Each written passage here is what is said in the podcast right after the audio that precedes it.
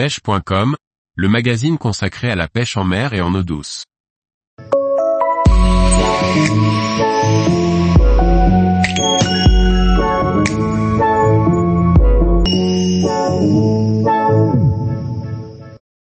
Pêche au fireball en Méditerranée, visez les jolis poissons au vif. Par Antonin Perrotte Duclos.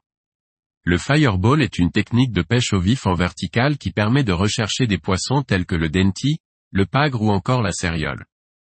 Un fireball est composé d'une tête plombée munie d'un hameçon dit tracteur, qui permet d'accrocher le vif et d'un hameçon assist, relié par du fluorocarbone au fireball qui permet d'augmenter les chances de piquer les poissons lorsqu'ils se saisissent de notre vif.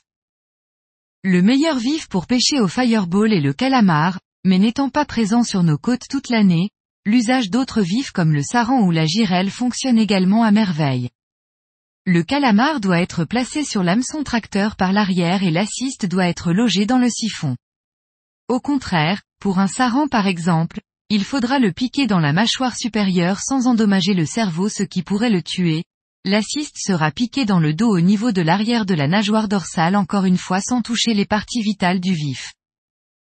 L'objectif est de présenter notre vif autour des têtes de roche dans des fonds allant de 20 à 120 mètres environ. L'utilisation d'un sondeur est donc primordiale. Idéalement, il faut prendre une première fois contact avec le fond puis remonter le vif de 4 ou 5 mètres pour le rendre plus facilement visible de loin par les prédateurs et surtout éviter d'accrocher le fond.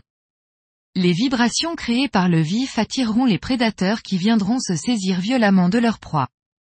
Le ferrage au fireball doit être très appuyé pour réussir à faire pénétrer l'hameçon dans la bouche extrêmement solide des dentilles et des pagres. Le fireball est la technique la plus efficace pour cibler les gros prédateurs benthiques, poissons qui vivent sur le fond, mais il est possible de l'utiliser entre deux eaux et il n'est pas rare de tomber sur des poissons trophées comme la céréole, la liche ou encore le thon. Tous les jours, retrouvez l'actualité sur le site pêche.com.